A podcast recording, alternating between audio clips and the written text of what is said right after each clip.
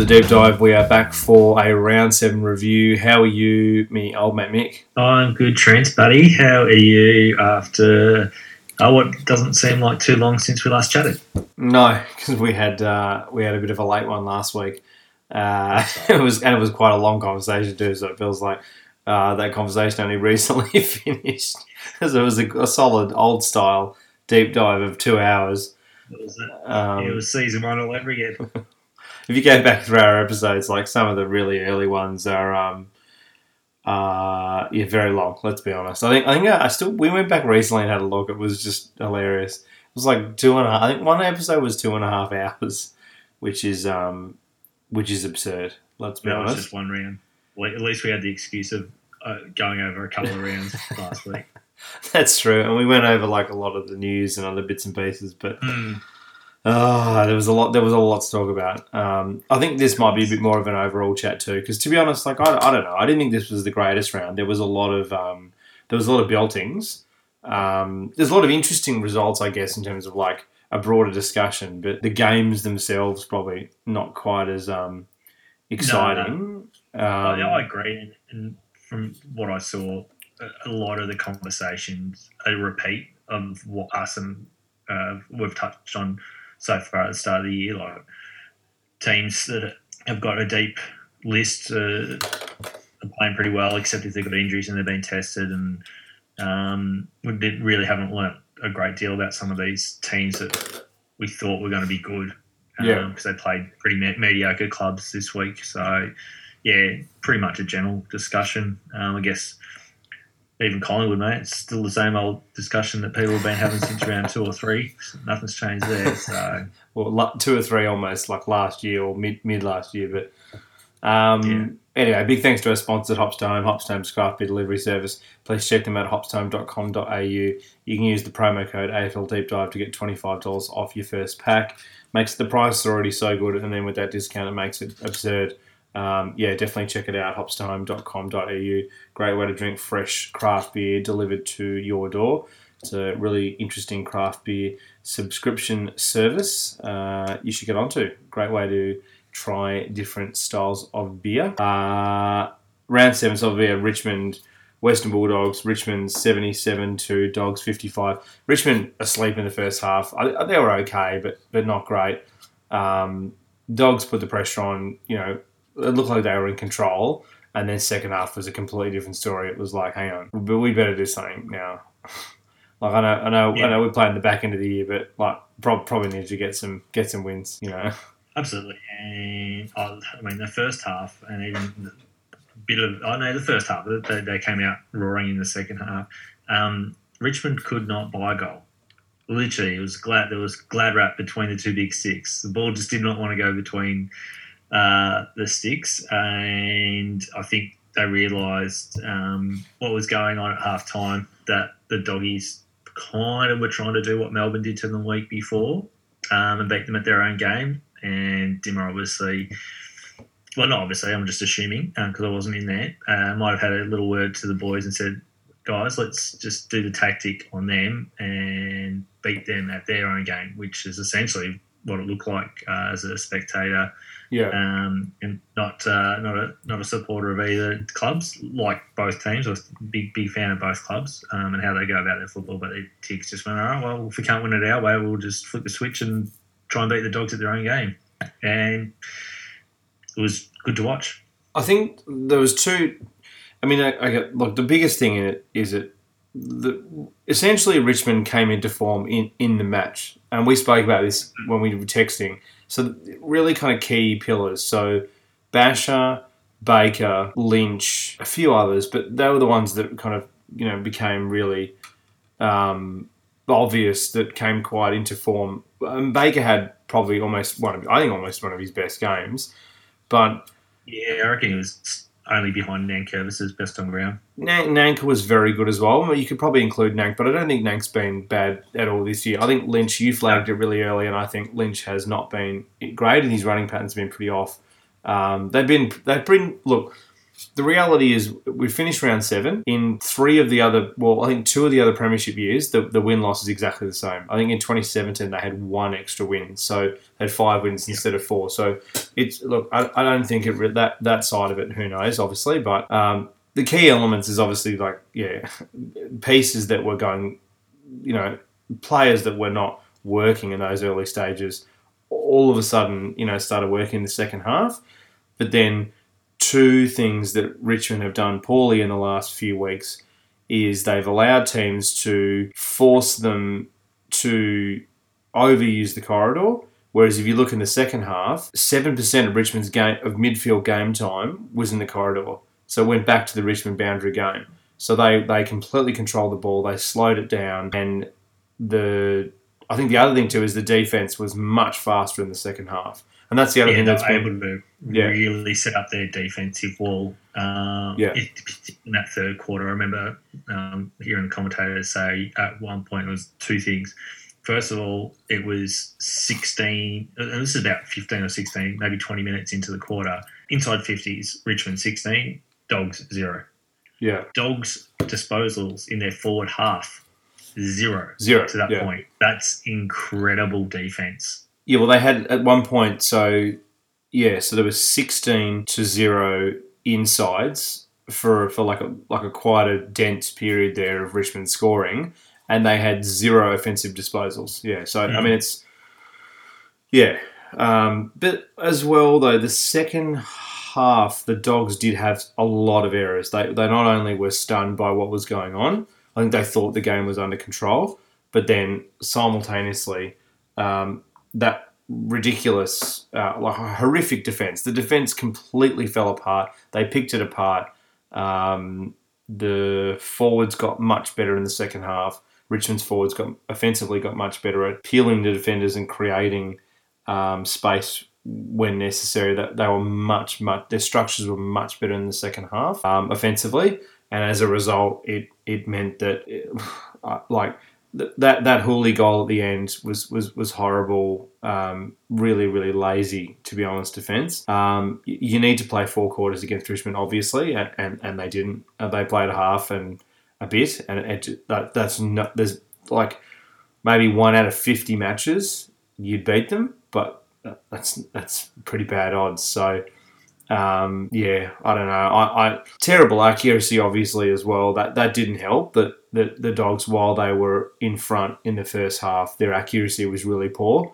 Um, yeah, they were just too fast for Richmond. I mean, that, that's something we've commented.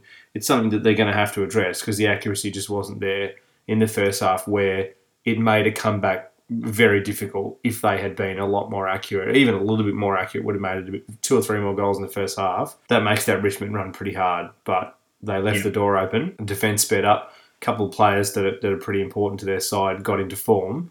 Um, and then, of course, we've got to talk about Bolton. It's funny, like he's he's clearly Shai is clearly at another level now. I think he's definitely everyone calling him a superstar. I think that that word gets thrown around. You know, Oh, everyone's a superstar. Everyone's a listen to, superstar. Um, Yeah. Channel Seven on Fox Footy. oh, everyone, everyone, yeah, uh, Paddy McCartin's a superstar. Oh, Played four, four or five games and, and goes Kings hit people. Still Yeah. a superstar. well, we can discuss that. I mean, but he's he's he's probably the best player ever, really. But no, no, but the, the, After Nahas, after Nahas, the superstar. no, no one's bigger superstar than than, than the Haas. But joke, jokes aside, um, he's very good. He's clearly in that I think higher B grade level now, which is great. I still think he he is. It's funny, like even though he's in that another bracket up, he is still a very almost player. Like he does a lot of things where it's like, holy shit! Imagine if he'd kicked that, or like, imagine if that had actually come to pass. He would be, you know, one of the best players in the game. But he's, he's right on the edge. Um, Lynch's game we should discuss too, because obviously, like, yes, we spoke about him in terms of he comes into form, but he was really good in the first half too. He just was really inaccurate. Like he was everywhere. Like he was. Oh, he- he had. Would he have? Eight, he had. He had had his average marks Mm. For the year in the first half. He had eight. Yeah. And I think four of them were contested. So yeah, it's not like he he just hasn't been getting the scoreboard um, that he'd like. Um, I guess Richmond supporters and Damien Hardwick and the rest of them. Um, but yeah, it's it's tough when you've got another dominant forward in Jack Riewoldt playing pretty good football for the first month.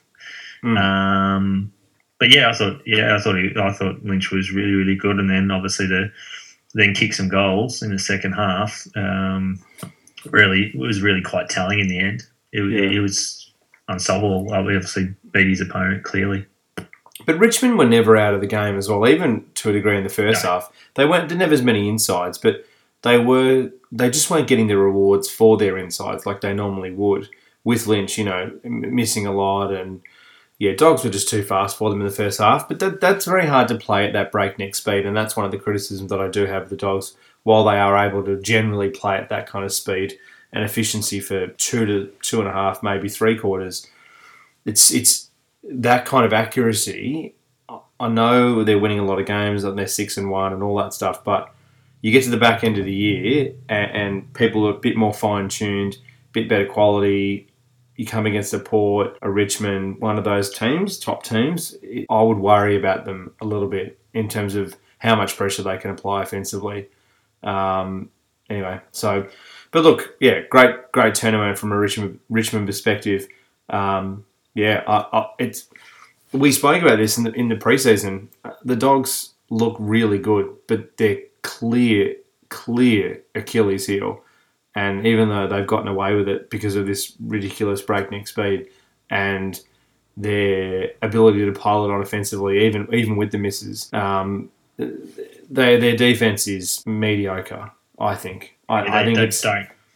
Yeah, that again, and they were almost showing up against uh, West Coast for the same reason. They don't have Mm. that really big one or two key backs. Yeah. because they rely so heavily on controlling the the front three quarters of the ground, like from their defensive fifty arc to their forward um, component of the ground. And yeah, look against probably fourteen or fifteen of the teams uh, Mm. in the comp yeah. going to do it because they're, they're skillful. But yeah, the teams you mentioned, Port Adelaide, Richmond, obviously, um, Brisbane, Melbourne, now, Melbourne they're, well. up and, and going, uh, and I think West Coast if they get humming and, and, and Geelong, the the, the, And key, the Ds as well. Going to monster. The D's as well. I think if you play Oh, Ds, yeah, sorry. if you play if you play against Melbourne like that, Mel, so that game, Melbourne win that game. I, I think Melbourne overrun them at the end. I, I reckon they would have they would have got them in the end. Dogs play like that in the second half. That that offensively they would have they would have picked them apart. Um, Yeah, and anyway, absolutely.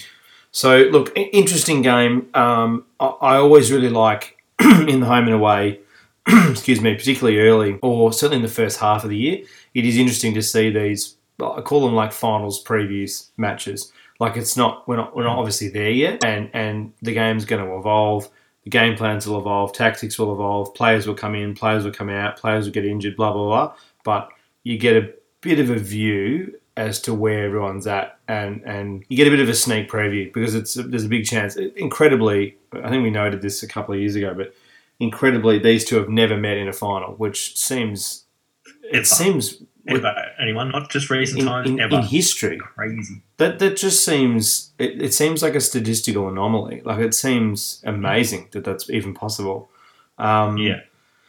yeah. And, So and I agree, and I, you can see that um, Dimma has got a team that's been successful, and like I guess Geelong, you never write them off in the and Sydney when they're up and about um, a little while ago. They can be they could be two two and four or one and five to start the year, and you can't write them off because they they're slowly building. Whereas I think. Um, the doggies are going to learn a lot out of this game about how they need to change their game plan pretty quick in a quarter, yeah, um, so that teams like Richmond and this caliber don't get too much of an ascendancy and start kicking three, four, five goals in a row without them basically touching the footy. I thought Naughton was good. I mean, like he did Yeah. have that. He had that horrible set shot, which was you know one of the worst set shots you've ever seen. He like they, they were they were starting to mount a little bit of a comeback. Richmond had obviously overrun them uh, in the second first sort of well the third, most of the third quarter really, and then they started to mount some level of a comeback.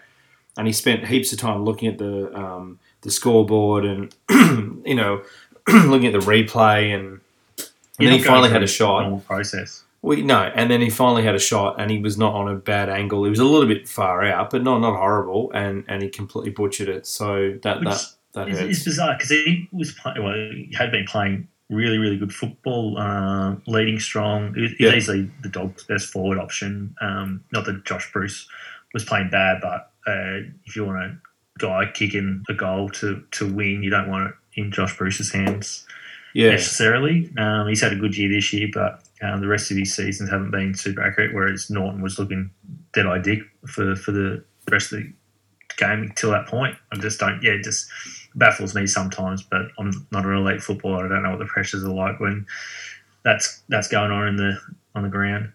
Bont and McRae were quite good. Caleb Daniel, of course, is always pretty good. But Bont and McRae had those two. Um, yeah, there was a couple of behinds here and there by the dogs. I think they, they definitely should have kicked. But as we Yeah. as we highlighted, Yeah. but yeah, Lynch Lynch. If I Sorry, that, go. that famous Richmond perceived, perceived pressure Yeah, was bountiful well, all game. Even though the dogs Mm. were leading in the first half, it was it was evident that that perceived pressure was there, and that's why they didn't kick very accurately, and then ultimately got overrun in the in the second half.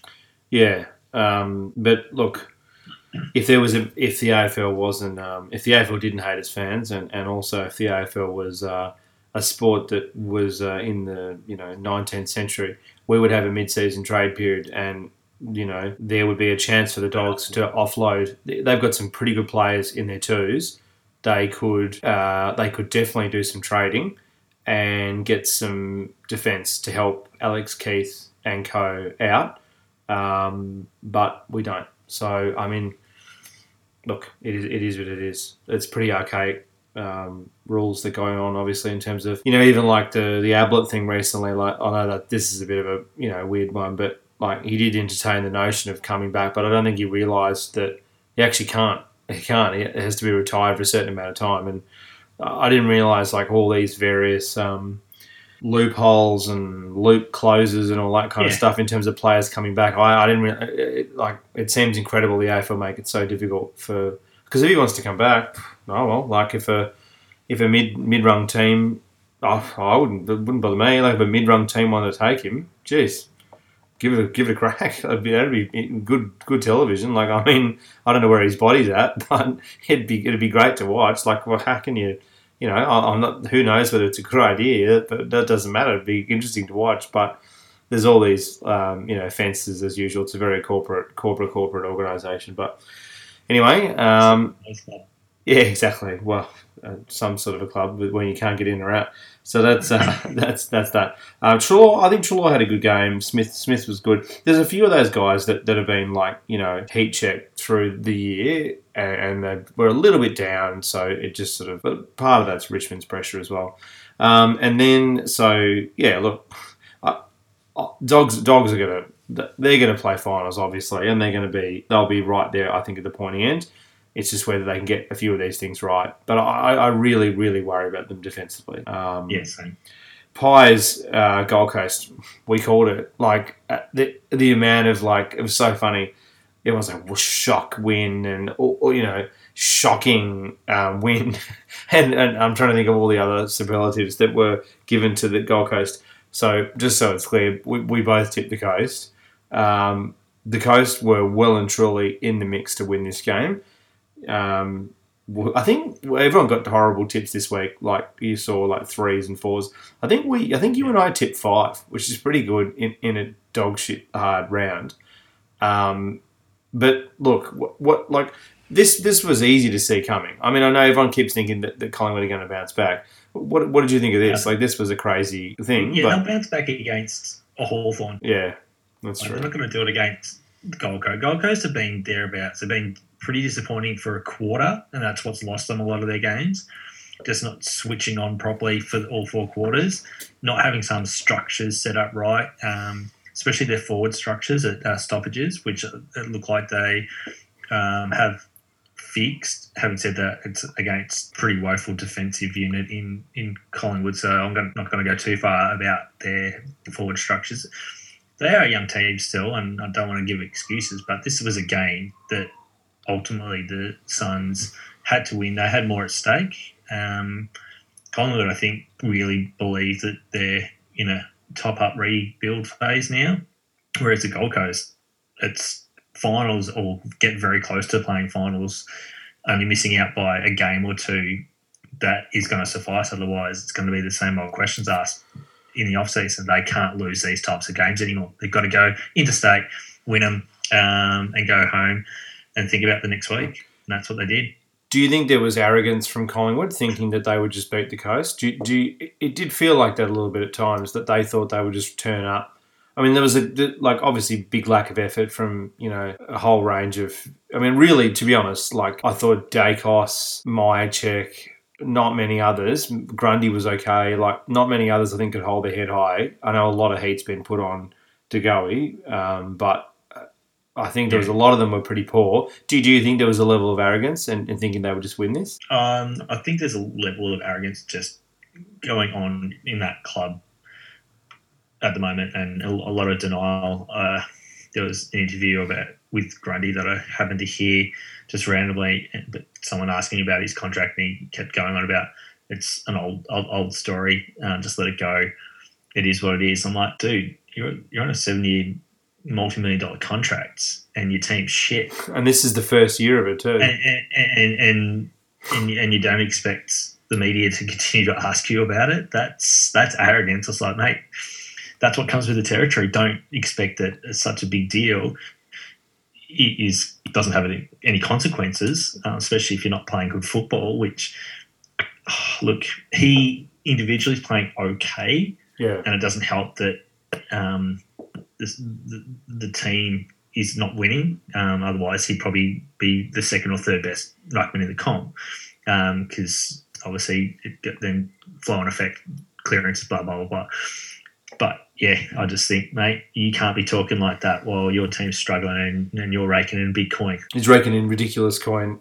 He's raking in. Yeah, and, it's, and I think Bucks is. I love Bucks, and, and I think he's done a wonderful thing, but uh, uh, I think he can change his tune in front of the, the cameras as well and just go, look, we're a beaten up club and things need to change, and I might have to wield the axe and play kids. But so this, and this is a really good point, and this is something that we just ran. We, you know, we had so much to talk about last week. Obviously, we went for two hours, and then we missed essentially not really doing the previous two weeks. Since then, obviously, you know, we have we have Eddie go, and so all right we'll, we'll, we'll do a few minutes on the Collingwood thing and then keep going. But it's hard to not talk about it. But, you know, like in terms of, you know, 360 the other night, like it was a good like 20, 20 minutes about negativity about Collingwood. It's, it's exhausting and I get it for fans. I'm the same. Like I'm, I'm not a Collingwood supporter. So it's, we have to discuss it to some degree because it is, it is, you know, that you know it's a pretty interesting conversation. But that said, I, I don't want to bog it down. But obviously Eddie leaves,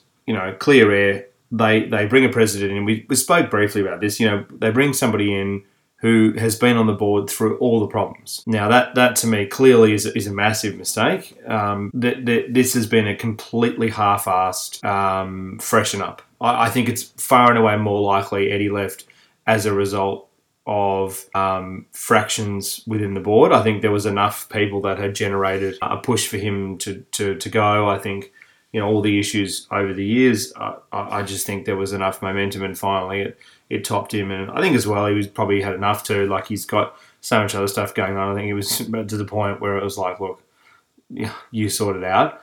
Um, but I don't know. I just think it's it, it's pretty embarrassing, really, when they've done this this report and then the next leader was involved through all of this and going right back to the whole of this do better report that that came out. So anyway, we went on an off field podcast, but that to me is obviously embarrassing. But then in terms of the on field stuff, there's clear miscommunication going on constantly in, in, the press. And say what you want about Eddie, but he did have the club uh, balancing their media relationships very well. He's very savvy, obviously, media wise, regardless of whatever you think of Maguire personally. He clearly knows how to manage the media and knows how to manage people within his, within his organisation so that they all are on the same page. You know, Graham Wright on radio saying, you know, one thing and the president saying the other thing. Everyone knows this story, right? So yeah, that's obviously embarrassing. And then you know, Buckley's yeah, Buckley didn't speak about the you know the disaster that was the trade period last year and everything around there for you know weeks after the trade period, which was already pretty you know silence was pretty deafening. And then he finally spoke, and I don't think they took ownership of it. I think if you go back to those conversations in November, um, December time last year, Buckley's essentially saying, well, you know, we think these players are replaceable. We think we're, we're further ahead than people think we are, and blah, blah, blah, blah. That's obviously not the case. So I think the quicker they own it, the quicker they'll be able to rebuild, and, and, and the quicker, to be honest, yeah. they, they, they move Absolutely. people along. Not Sorry. All I have to say is, yeah, at the time we thought this was an okay decision. Obviously, it's not. It hasn't worked for us. We're going to look to rectify it. That's all people want to hear, not this, oh, I had nothing to do with the selection. It's out of my hands and all this handballing back and forth. Like it's nobody's responsibility. At some time, at some point, they've got to take ownership. And he's not the only coach. There's another coach that I'm going to have a little crack at uh, yeah. as well. He needs to step up and start owning the decisions of what he's done and the football department have done for another big Vic club. We'll get to that soon. I think Collingwood need to do a few things. I think they need to clearly take ownership for what happened in the past. Clearly, anyone that's in any leadership position in the club should not have been involved through that period. And I almost think there needs to go further to the point that we've barely heard Pendlebury speak at all about all this. He was involved in the playing group. Uh, clearly, he was the captain through a lot of this, and I think it really does taint him. I think, to be honest, I don't, I don't know how other people feel about this, but I, I think it absolutely does, given what what went on in the rooms through various times. I, I do wonder about Buckley, how involved he was. That that's that's a bit of a hard one. Obviously, I don't know. But in terms of the board and, and presidential roles and stuff like that, I can't understand. Uh, it, it's insane to have someone in those positions that was that was that's been in the board for that long. It's it's obviously idiotic. And then, then I think on beyond that, in soccer, when you have a situation where you know the coach is sacked or whatever, most of the team end up going as well how Ned Guy. Uh, uh, it's not just Ned. It's hard because it's obviously not just Ned Guy's call. It's not just Eddie's call. It's not just um, various other figureheads within Collingwood. Right? Everyone knows the names, but they need to come out and say we completely screwed up our cap. Completely, like that. That's and and they still haven't really said that. They've kind of insinuated it. They've danced around it. They completely screwed it up and and I don't I don't like to be honest. I I would have thought with COVID this would be an opportunity then to sit down with the entire group and say, look, here's the reality. We thought X would happen. It didn't happen. We were you know a minute away from a, a flag where if you you know throw piles of money into things, if you win a premiership, it can it can be worthwhile. It didn't happen. So we, we really need to sit down and redo a lot of contracts. And if people leave, they leave. But the reality is the sooner they own that, the better. And that's why, going back to what you said a minute ago, that's why what hap- what's happening with Grundy is going to keep happening because, like it or not, he's in a very awkward position because he is a big reason why they're in the position they're in. Because sickening amounts of money consistently is tied up into Grundy. And we don't know the details of that contract specifically, but it's a shitload of money.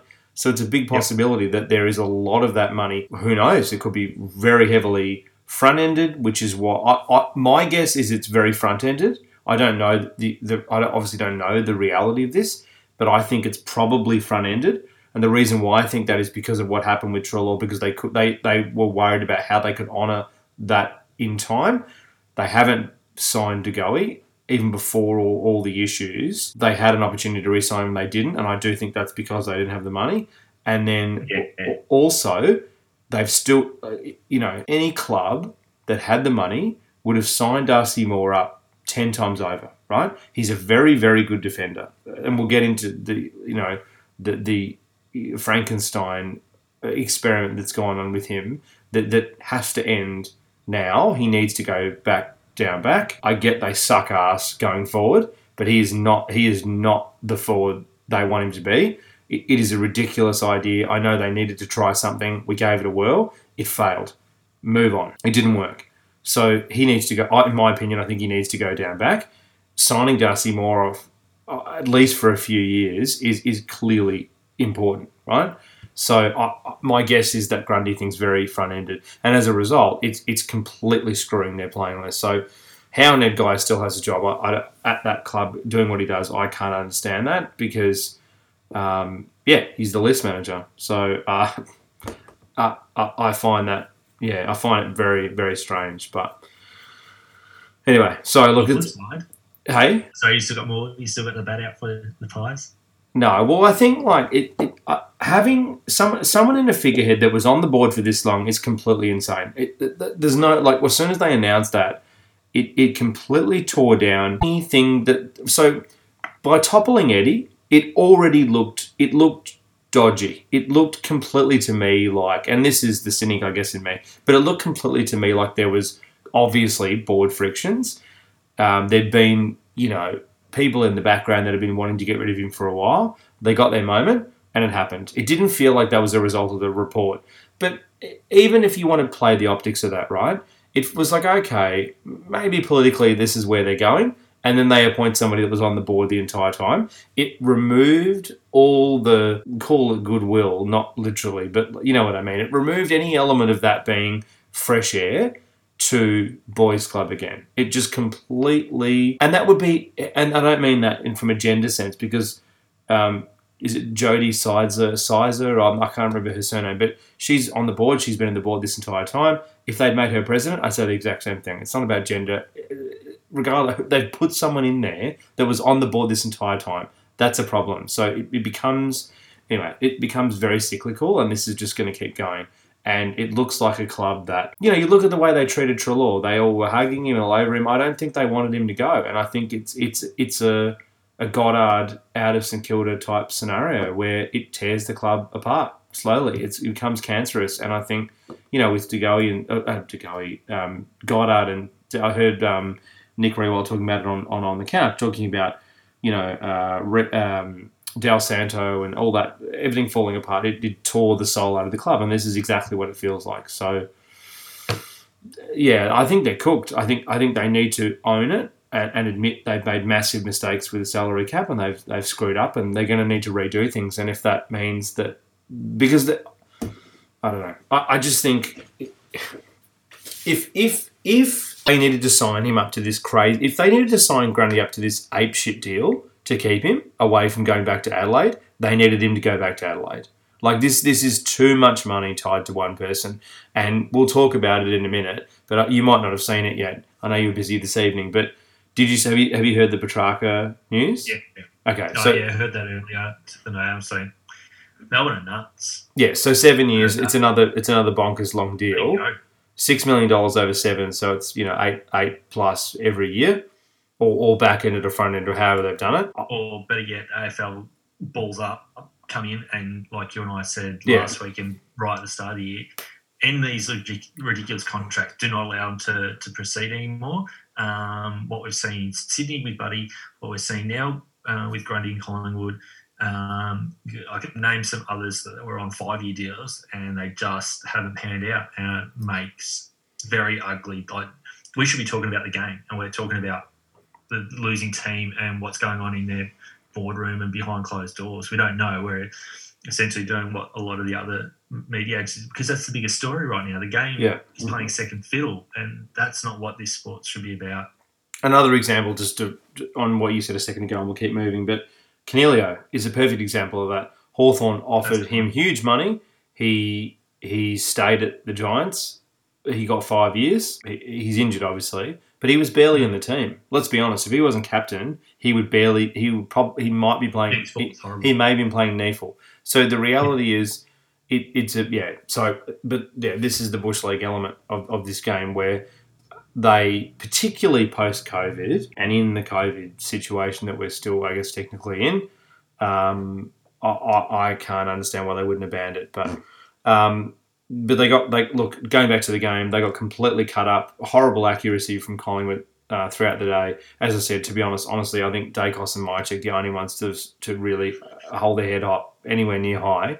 Uh, but you know, it, it, Greenwood, Ellis, the the mature age sons were excellent, uh, was so so good, and the kids were, Yeah. were really good. I think Rankine has become less selfish, and a lot of the complaints we've had about him, I think he's he's been much better. Uh, he's doing the one percenters more. He's doing the basics more uh, and more consistently, and that's been really exciting to watch. It, it, Yeah. It's it, it, it felt like this game was going to happen. You could smell it, and, and we, we, we tipped the Gold Coast because it felt like this was on on the cards. I don't think this was a massive shock. I, I No, think not at all. No, When you see someone like um, you and I both mentioned how, how classy this young kid is, um, sort of went under the radar as the number two pick because he's best mate. He's just a star um, already. Yeah, but Noah Anderson is just oh, ready made to play at the elite level. I love Just him, goes about his business, averaging probably 24, 25 touches a game, Yeah. maybe half a dozen centre clearances, and he's just he, his decision making most of the time is excellent. He, he, he he's I really I've really enjoyed watching um, him play this year. Yeah, he was very good last year, but this year just went. He knew what he had to do in the off season to pick it up, and I, I wouldn't be surprised if he um, is a captain of this club at some point. He's just got that aura about him, a bit like uh, different style of player, but just reminds me of a young Selwood about how he goes about his business. Hmm. No, no fuss, no fanfare, just got a job to do and does it well. yeah. Um, I, I agree- yeah, agree completely. So yeah, look, good on the Suns. Um, yeah, Yeah. great, great for them. Uh, the other thing too is something I've not heard discussed this week much at all around the Collingwood thing, and we'll keep moving, obviously, but it's it's obviously a really bad sign as well. The crowd. Great day in Melbourne. 24 degrees in Melbourne on, on the Saturday. Mint weather. Uh, couldn't could not be any better, right? Flaw, flawless weather. Immaculate. 25 was it 25 or 26,000 people? Like I. I know it's against the Suns, and they obviously don't have a big membership base here, and a lot of general supporters aren't, aren't going to go and see the Suns. But that that is a disgraceful crowd. Even even in COVID, that's a joke crowd. So Probably 35 to 40,000 Yeah. Collingwood supporters, especially if they thought this was a gimme win. give me win. Yeah, exactly. So, that they, they should win. You'd want to be there for it, considering the team's only won one game this year. So, yeah, uh, yeah, pretty disappointing. I, I, I didn't think Collingwood, and don't get offended, those Collingwood supporters listening. I just didn't think they were that fickle of, supporter base. I thought they were a bit thicker skinned, um, like the Richmond faithful. I thought Well- thick, and, thick, and, through thick and thin, they'd, they'd, they'd be there, especially on weather like you explained 24 perfect perfect additions to sit at the G and watch a game of footy. I have. I agree with you. What I would say is I look at it slightly differently in that I think they're voting with their feet. So Yeah, well, I was about to say the same thing. Maybe they they're just hundred percent. what's going on behind closed doors. I've not obviously done big, you know, um, surveys of Collingwood fans, but the Collingwood fans that I, I come across, and, and I'm sure you probably have been in a similar boat, the people you talk to and people that have talked to you and blah, blah, blah, the general conversation is really strong disappointment with last year and the last few years post the grand final loss. Um, and really strong disenchantment with the board, strong disenchantment with um, the Treloar situation. You hear all of it over and over and over. So I think um, I think they're voting with their feet, and I think they want an AGM because a lot of you hear a lot of members saying that, so that they can. Um, to be honest, I think they want to topple the new man so they can get uh, some clear air. I think a lot of Collingwood fans would prefer to blow up the club and start again uh, because I think it's I going to be. I think they think that will be, and I agree with them. I think that will be is what that's essentially what I'm suggesting a minute ago. I, I think that would be a shorter run home than it would be um, playing funny buggers for the next few years with Mark Korda, who was there through this whole thing. I think a lot of Collingwood fans, to their credit, have been pretty disgusted by what happened. Um, so I, and how Treloar was treated and everything, so on and so forth. That's the main element of the conversation. So I think, yeah, I think I think they're fighting with their with their. And to be honest, good on them. Be hilarious if it just gets worse and worse. Because the reality is, it, it, it will it will eventually push um, their hand. Surely they're to have some something will happen. Um, and then so we had the Crows Giants. That's it. I think so. We said there's the wild card teams this year were probably looking at kind of Freo, Sydney, and Adelaide. Adelaide, and uh, that's it. I, I don't, and personally, I don't think they're a chance anymore. They've dropped down now to 13th. They've got 92%. Carlton sit in front of them, who, uh, uh, you know, they had a good win. It was that was a wacko game, but I'm not sure. I'm not sure they're going to play finals. The Giants look like they're coming home with a wet sail. Pretty inaccurate, but you think they'll they'll, they'll come home okay. Gold Coast are maybe a threat, but I think they'll they'll fall away. And Yeah, then the, the two expansion club, or not expansion club, like the Giants and Gold Coast for me. yeah, Um, and potentially Freo, though Freo and dismal Those against shit West Coast. We'll get yeah. to that game soon. Um, obviously, yeah, the Giants get a heap of key players back in the second half. Uh, we already saw one come back at this game um, and had a massive impact. It was like he never never been out of the game um, in Lachie Whitfield. If anyone missed this game, it'd be worth just going back and if you don't have time to watch the whole game, just the mini, and you'll see how, classy this guy is, and he just opens the, the game up and the field up for the entire team with his run and carry um, and his elite, uh, elite foot skills. Um, he was fantastic, and Toby Green just keeps going from strength to strength, and I'll be very surprised if he is not, as you mentioned probably three weeks ago, the captain next year at this club because he loves loves the uh, leadership role um, and is playing probably the best football we've seen in two or three years. yeah, it's a bold choice, and I actually quite like at the moment. Um, there's a few captains that have been kind of left field suggestions, but um, I, I, I think like Gawn at Melbourne, similar thing. I think he's uh, an excellent leader and not the most obvious of leaders, but I think he's an excellent leader, and I, I, I think surely there's no way they can continue with Coniglio um, in, in the current situation there.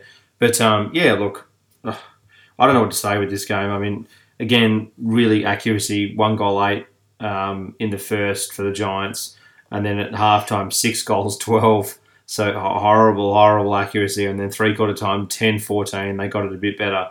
And then at the end, they nearly got to 50%, um, which is still bad, but uh, 15 goals, 16. So, yeah, look, you know, Taranto's having a massive season. The rumor is Josh Kelly signed as well. So there's a there was a tweet that was put out by the Giants tonight saying, you know, like, you know, signing tomorrow, blah, blah, blah. So it's been like a lot, of, look, look like there was a bit of effort put into it. So I think, I reckon it might be Kelly. Um, so that, that'll be interesting if they've kept Kelly. Uh, but yeah, look, Toronto was, was good. Uh, Whitfield was really good in his return, obviously a long, long way back, but I think he was pretty good. Uh, yeah, and, and the Crows look pretty, pretty average again. So Yeah, another reality check.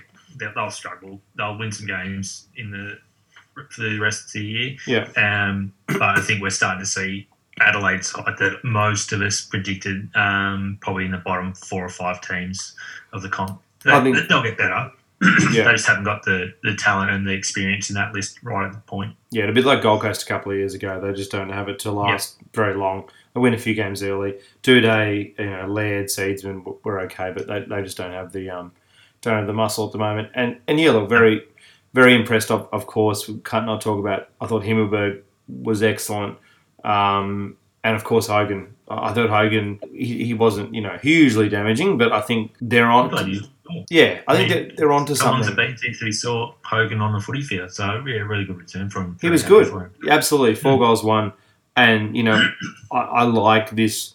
You know, Hogan, Himmelberg, Green punch. I think it works. You know, Reed around there as well, and yeah, oh, look, it was um, it was good. You know, Hill one goal three. Like there- there's a few that you know had had a lot of misses. Green one goal three. So yeah, the, some of these guys um, probably should have been a bit more bit more damaging on the scoreboard, and they could have really put it away and, and really kind of rescued that percentage. I mean, obviously, like the percentage is going okay. They're sitting at 97, but geez, some of those misses were pretty embarrassing. Like another, I reckon they really probably should have kicked another six or seven goals. That's quite a lot to leave on the table. Uh, Yeah. You know, we always talk about oh, you know, inaccurate. This, this was there was a bunch of these ones that were pretty embarrassing. There's some out on the fools in that as well that, that don't sharpen the numbers. So the reality is they're sitting at 97%. They're sitting at even, even points with the Gold Coast. Gold Coast are only 102. I think another seven or eight goals, pile it on a bit more. Geez, it starts to starts to put pressure on getting them a bit further up. Percentage is going to count this year. It's going to be a bunch of very the, the middle part of the ladder is going to be a real bottleneck again. So I think I think um, personally I think I think it's going to be really tight. So I think yeah percentage. But anyway, it is what it is. They won the game. They went over Adelaide and, and, and won. But Crows are cooked for me. That's it. I think I think this is this is not coming back now. So agree. Yeah, agree. Yeah. yeah, agree. Uh, and then, so probably not, you don't want to talk about this one so much, but Saints, Hawks, um, yeah, Hawthorn just, I don't know. I mean, Saints were, were pretty good. They were kind of at their at their best, I guess. Um, Ryder was huge. Um, yeah, but I don't know. What, what do you say about this game? It's like 70 points, Oh. pretty, pretty big win. And look, this is, and it, it, it is funny. I'll, I'll, I'll get into to my club in a second because, um, yeah, some some home truths need to be uh, out on the table for the Hawthorn Footy Club. But let's be honest, at the start of the year, before any games have been played, this result for most people wouldn't have been an unusual result. Everyone thought St Kilda were going to be up near the top of the table, um, and nobody gave Hawthorn too much QE. So if we look at the bigger picture, um, probably not a huge surprise that Saints uh, won the game. It's more that Hawthorn came from a, a pretty good gutsy win against Adelaide, and then well, which essentially witches hats throughout this game, and probably played too big in the forward line. Um, I mean. Emerson Jeka has been knocking on the door for, for weeks um, from last season through this year to, to, to get a call up. Couldn't couldn't find the pill, and then you got Mitch Lewis that's in and out, and he's struggling. Gunston's back, yeah. It just probably um, through through Clarko's game plan out the window with uh, O'Meara and Wingard being late um, out with um, Saunas or whatever they had. Um, but yeah, Saints. That's just the type of football they probably should have been playing all year, and it'll be interesting to see if they can continue in that way. Because if they do, they'll they'll, they'll beat most teams. Yeah, exactly. Um, yeah, look, the Saints. I don't know. What do what do you make of the Saints? Like, I think that's no consistency for me. They can't have a game like it's easy to beat up on a team like Hawthorn at the moment. Um, they're not much better than North Melbourne, uh, except the fact that they've got players that have played more than fifty games in their list. Um, as far as skill set goes, it, it's it's starting to be e- um, evident that as soon as they lose some of their senior players, whether it's injury or or whatnot, the the next tier or, way off AFL level, um, which is, I guess, um, before I go anywhere else, is, is where Clarko, like with Buckley, he's got to stop talking rubbish in front of the media. I know he's trying to protect his players and all that type of stuff. Just say, mate, I got it wrong. Maybe I do have to go back to. Maybe we do have to go to the draft. Maybe we do have to try something different. Because facts is, the premiership sides had a lot of top end talent from the draft. So yeah, um, I know that goes against what I said last week, but two of those three players that were number one picks aren't on the list. They've retired or been, yeah, well, they've retired. Um, and that's next wave of kids. They just don't seem to be able to um, play week in, week out at the top level, which that's that's always a concern when you don't have um, probably eight or so players that are top 20, top 30 draft picks.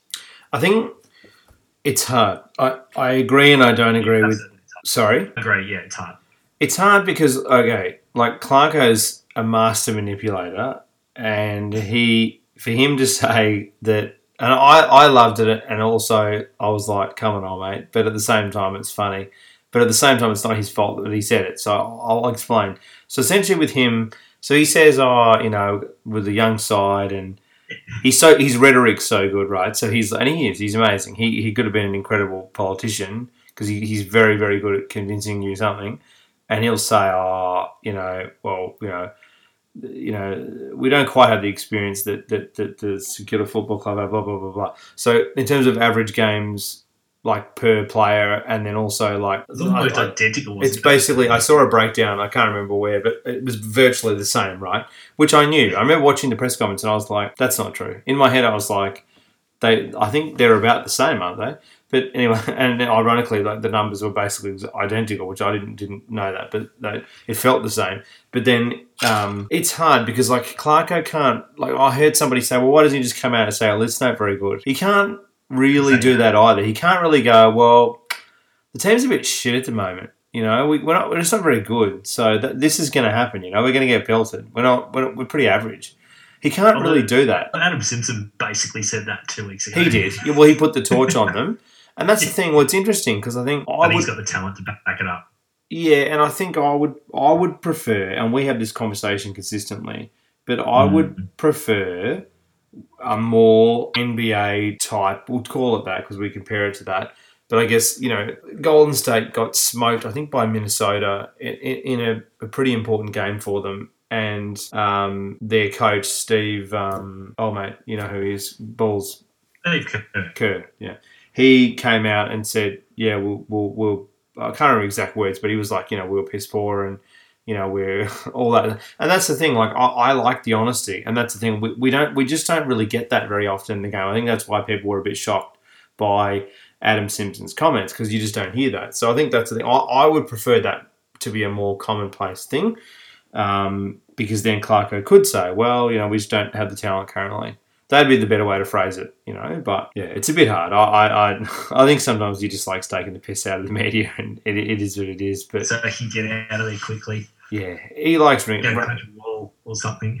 Yeah, well, he just just just to get out of there and just finish it and go home. But um, anyway, And but, look, and, and, and, to, to be clear, it, was one of those games where nothing went right for one team and everything went right for the other team as Hmm. well. Um, so that always makes it look worse on, on, on the TV or if you're there live, and it's frustrating. But to be honest, I, I've spoken to a handful of my mates who are Hawthorn supporters, and we all understand the reality that it, it is a rebuild. Um, there's some talent there, and it just needs probably another year or two of getting more talent in there um, before we see consistent football. It usually takes a four or five year process of just rebuilding, learning the structures and the systems. Um, unless unless you get gifted with a group of players about the same age that oversee a transition, like um, Sydney were very good at it, Geelong are very good at it. Um, yeah, so look, it is what it is. Going to be a tough season as a Hawthorn supporter. Not not too many wins, but that's all right. I don't have to think too far back. I mean, we're in a drought. We're in a premiership drought. Oh, six years. It's almost Yeah. been half, almost half a decade. I think one thing I would pull Clark up on though is that he, you know, in this whole draft thing, he talks about it like it's the plague. But I think Yeah, he's got to stop it. But yeah, I I hundred percent, hundred percent agree with what you said, and I was going to ask you that. So the only thing I would say though, in connection to that though, is it, like it, it comes across as absurd in another way, in that the the premierships were their premierships, the recent ones were built off the draft as well. Like they obviously brought you know Lake in and Josh Gibson and all these guys, right? But they drafted. They like what? Like does he think we're stupid? Like they drafted Franklin, they drafted Roughead, the blah blah blah blah blah. Hodge. Everyone knows that Hodge, yeah, blah blah blah, Rioli. All this. So a huge, huge chunk of that successful side was drafted by the Hawthorn Football Club. So I'm not quite sure you could talk about them, talk about the draft. Sorry, in that respect, I get his the- well, his asterisk is that the draft is compromised.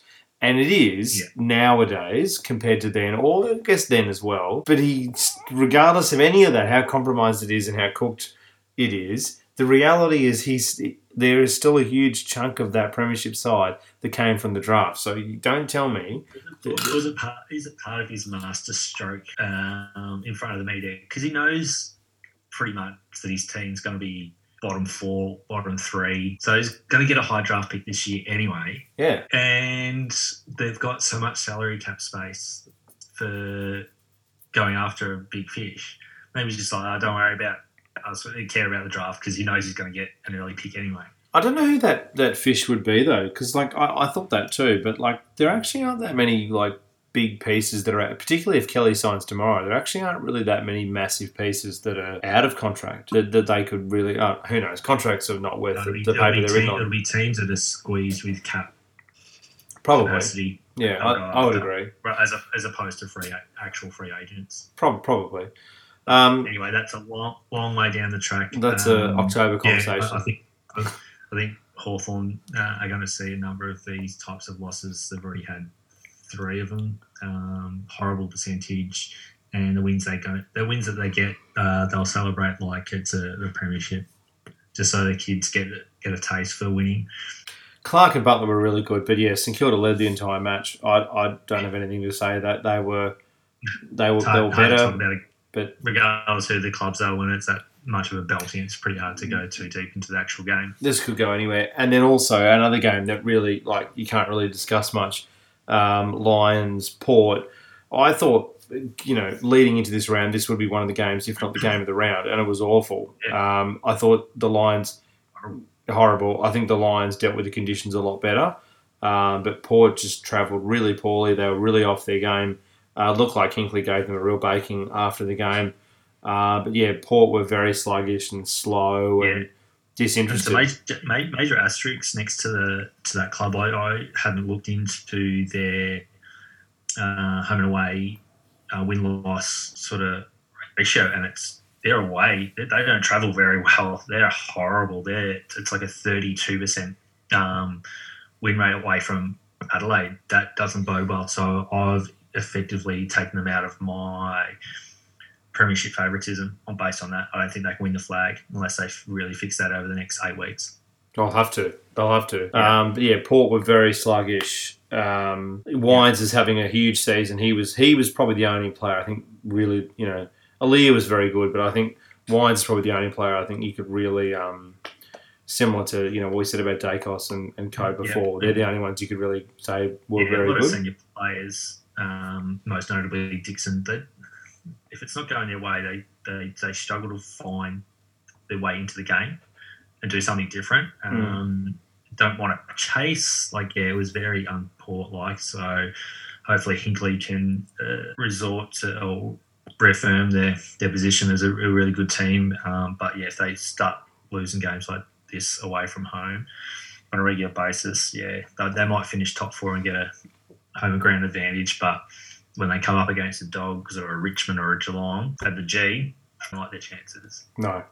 Um, yeah, so not. I, look, Cameron was better. Um, yeah, look, elements of Brisbane were better, but I don't think there's really much to take out of this game, to be honest. I, I didn't feel I learnt a lot out of it at all, to be No. honest. Uh, McCluggage was good. Andrews was good. I, I don't know. Port were really poor, though, so they weren't challenged. So it's really hard to kind of take much Yeah. more out of it. Um, I don't feel like I know much more about Brisbane than I did before the game started, to be honest. I think Brisbane are going to be on the periphery of that kind of top level. Um, but I, I, I don't feel like I learned anything else. Uh, and the other game, uh, Geelong, Geelong Sydney. So I mean, obviously the Cats, you know, fast start.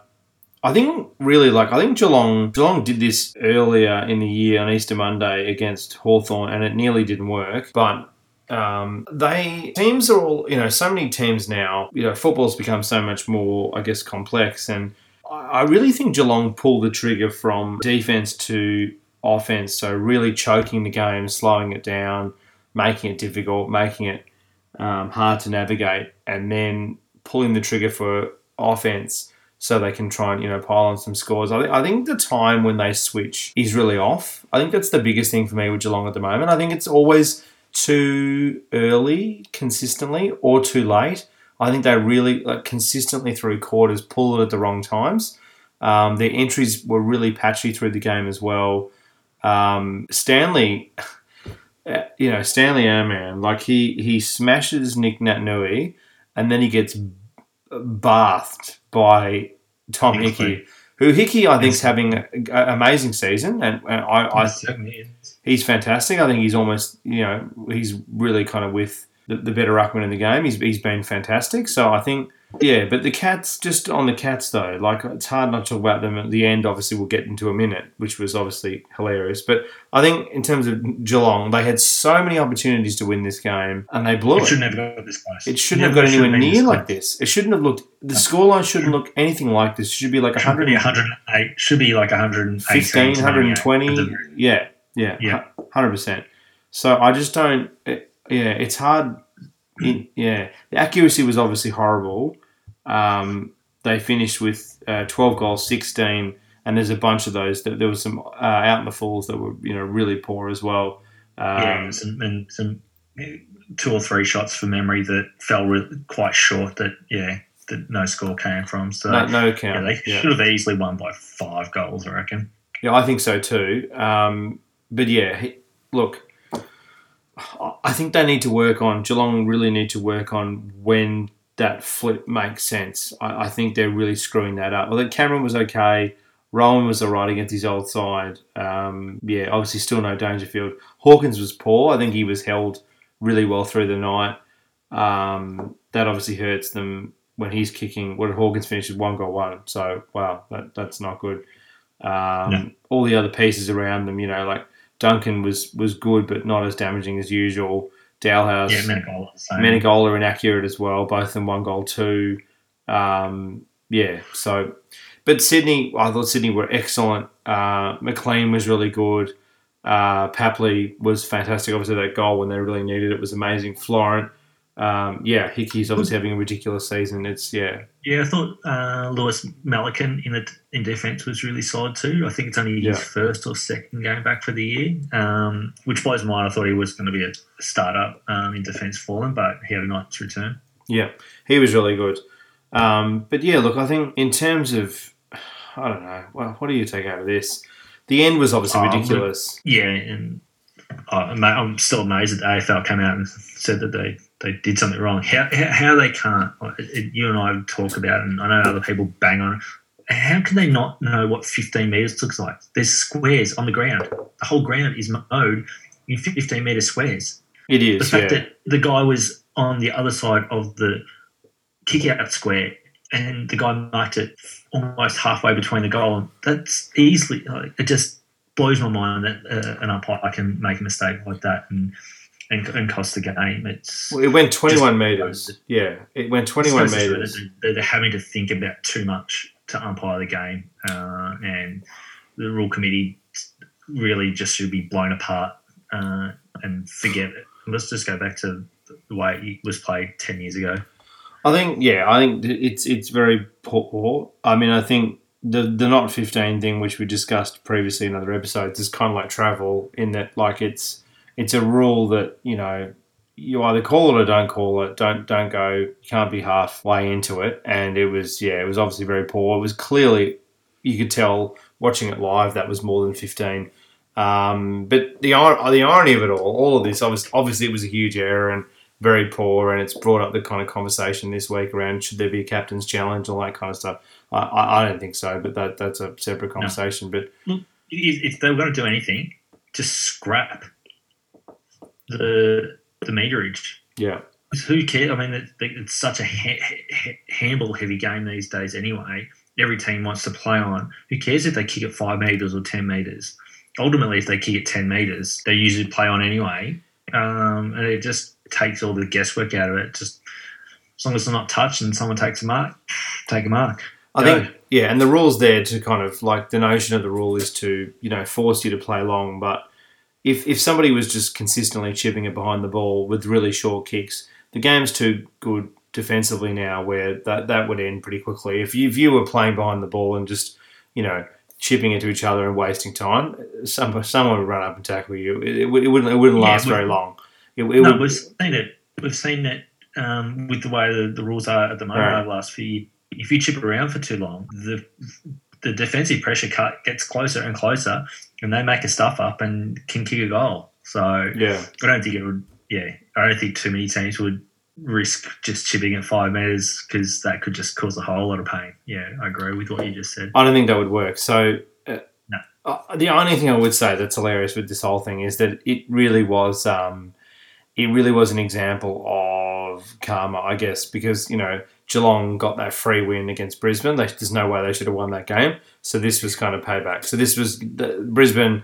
You know, there was that Blicavs incident where that that wasn't awarded as a free. Uh, free kick to Brisbane. He would have had a shot directly in front. So are you saying that when Brisbane plays Sydney, Well, Sydney are going to lead, and then something crazy is going to happen in the last two seconds. So someone phrased this. Unfortunately, they've already played, so we, we won't get the full, you know, Donnie Darko wormhole. but but we, we got we got close. But um, yeah. So look, it, that is kind of funny. I do like that. I think we've commented in the past that it's funny the narrative of the season. You do get these Yeah. situations where it, the footy gods call that kind of even things out. But yeah, look, bonkers Absolutely. end. Um, it was obviously beyond fifteen. I, I, I don't know. It was just bizarre. But but Uh, um, they should. It, it does go to show that there's some huge deficiencies Yeah. still at Geelong, and they need to iron those out sooner rather than later. Yet we know that they'll come good and they'll be playing really good football in the back end, but it's between now and then that they, like Richmond, there's no point finishing sixth or seventh. They want to be finishing fourth or third yeah, um, and getting that home home ground advantage um, makes life a lot easier come the come finals. Um, and just and for me, Sydney are never out of a game, and uh, they could sneak in for for a finals berth. yeah, and I think them, Gold Coast, and, and GWS are the three teams that will be vying for for um, seventh and eighth spot. I still think Sydney. I, I agree with you. I still think Sydney are a wild card. They're sitting at fourth. Yeah. There's no way they're, they're, they're, they should be fourth on the ladder, in my, in my No, opinion. especially if they get Buddy back as well, and a couple other players that are on their injured list. They'll- Yeah, they'll- I reckon they can make the eight, though. I, I, I really do. I still believe that Yep. they are the wild card of the year. I agree. Um, but, I, but I don't think they'll finish top four, which is where they're currently sitting. Well, they're currently at fourth, but I don't think they'll stay there. Um, in terms of yeah, look, Geelong never should have been in that position. Um, yeah, ironically, like Collingwood, a lot of the same problems um, that they've had the last couple of years. So that that's obviously a concern, and, and Richmond exploited that in the grand final last year. Uh, and then following day, crazy game on the Sunday. Um, Crazy game. well, a few crazy games really. So we had North, Melbourne. Um, North were way ahead, so they they had smashed Melbourne really. I mean, Melbourne really kind of like a lot of opportunities left on the table in that first quarter, but Were they still on the boat the first half? I think they just were really sleepy. I, I, I really do think that that's a that's a big part of it. I think they they just weren't weren't committed. I, I just think they they look tired. They look sluggish, and yeah, Yeah, still probably a little, not like a finals hangover, but coming off a really big win against the Tigs, yeah, they, they probably were just a little bit mentally lethargic because yeah, Yeah. it's a physical game, but when you come up against these better sides that um, are always hard to beat because they, they, they win by structure and setup. That yeah, I reckon that might have um, played a bit of a part. Melbourne looking pretty yeah, pretty much asleep for the first half. they were poor. They took a long time to get into the game, uh, but they did eventually. And you know, it's a shame North did not have that. They were poor in the second half. I think certainly in the third quarter, um, letting them get right way back into it. Um, it's a shame because North, you know, it felt like this was on. Felt like this was going to be their win, and and and no win. So Then nothing. it's going to be a while till they see that win, I think. But um, they'll get they'll Yeah, probably they'll probably get one. But anyway, it's a shame that that didn't happen. But um, yeah, look, Melbourne they, they you know seven and zero is pretty pretty impressive. Um, yeah, uh, but I think look, there's not probably a lot to take out of this game. I think they just came into it a bit slow and and, and they corrected it. And that it, look, it's the sign of a good side and, and a mature side. As much as you can only beat who's in front of you, obviously, but um, to, to finish it out like this, I think, given that they had started very poorly. Um, yeah, so. Um, then obviously, weird as sort of shootout at the G, Essendon led for, you know, lengthy periods of the game. If you look at the Worm, um, they were, you know, really kind of leading through, you know, big sections of the first half and then uh, got close in the second half, but let it go. Carlton overrun them. Um, yeah, there was a bit of ticker in the old in the old Blues, and, and that was good. Walsh obviously had another ridiculous game. Curnow, Weitering, uh, McKay was was great. You know, I think this is not the way you want to win, but uh, you know, having had this crazy shootout where it just becomes down to almost accuracy and luck. But I think, uh, look, it was it must have been fun to watch live. I, I, I saw bits of it after the fact, but huge score. It's the biggest score of the year in a game. It's you know two two hundred and thirty odd plus points between the two of them, so it's a big score. Yeah, it was Um, the same. I didn't get to see much of it live. I saw the last five or eight minutes, and it was enthralling because, and again, you you don't want to win this way. If you're an Essendon player or supporter, you don't want to lose this way either because they were coming home with the wettest sail yeah, and had this game had this game got had ten more minutes in it, they probably would have snuck the victory because they were on a rampage. Um, Yeah. it was entertaining. Yeah, look, obviously it was a pretty good game if you have a look at the worm and the stats. Uh, I guess a little bit like uh, the Collingwood and the Suns game. This was a must win for for Carlton. Otherwise, T I guess was going to be in the same sort of conversation that uh, Buckley finds himself in. Um, not to the same height because Carlton haven't got the height that Collingwood do, and Essendon have got excuses with injuries, uh, unlike Carlton at the moment. So, yeah, big big win. Um, Interesting um, talks for contracts at Carlton uh, with McKay and Cripps. Apparently,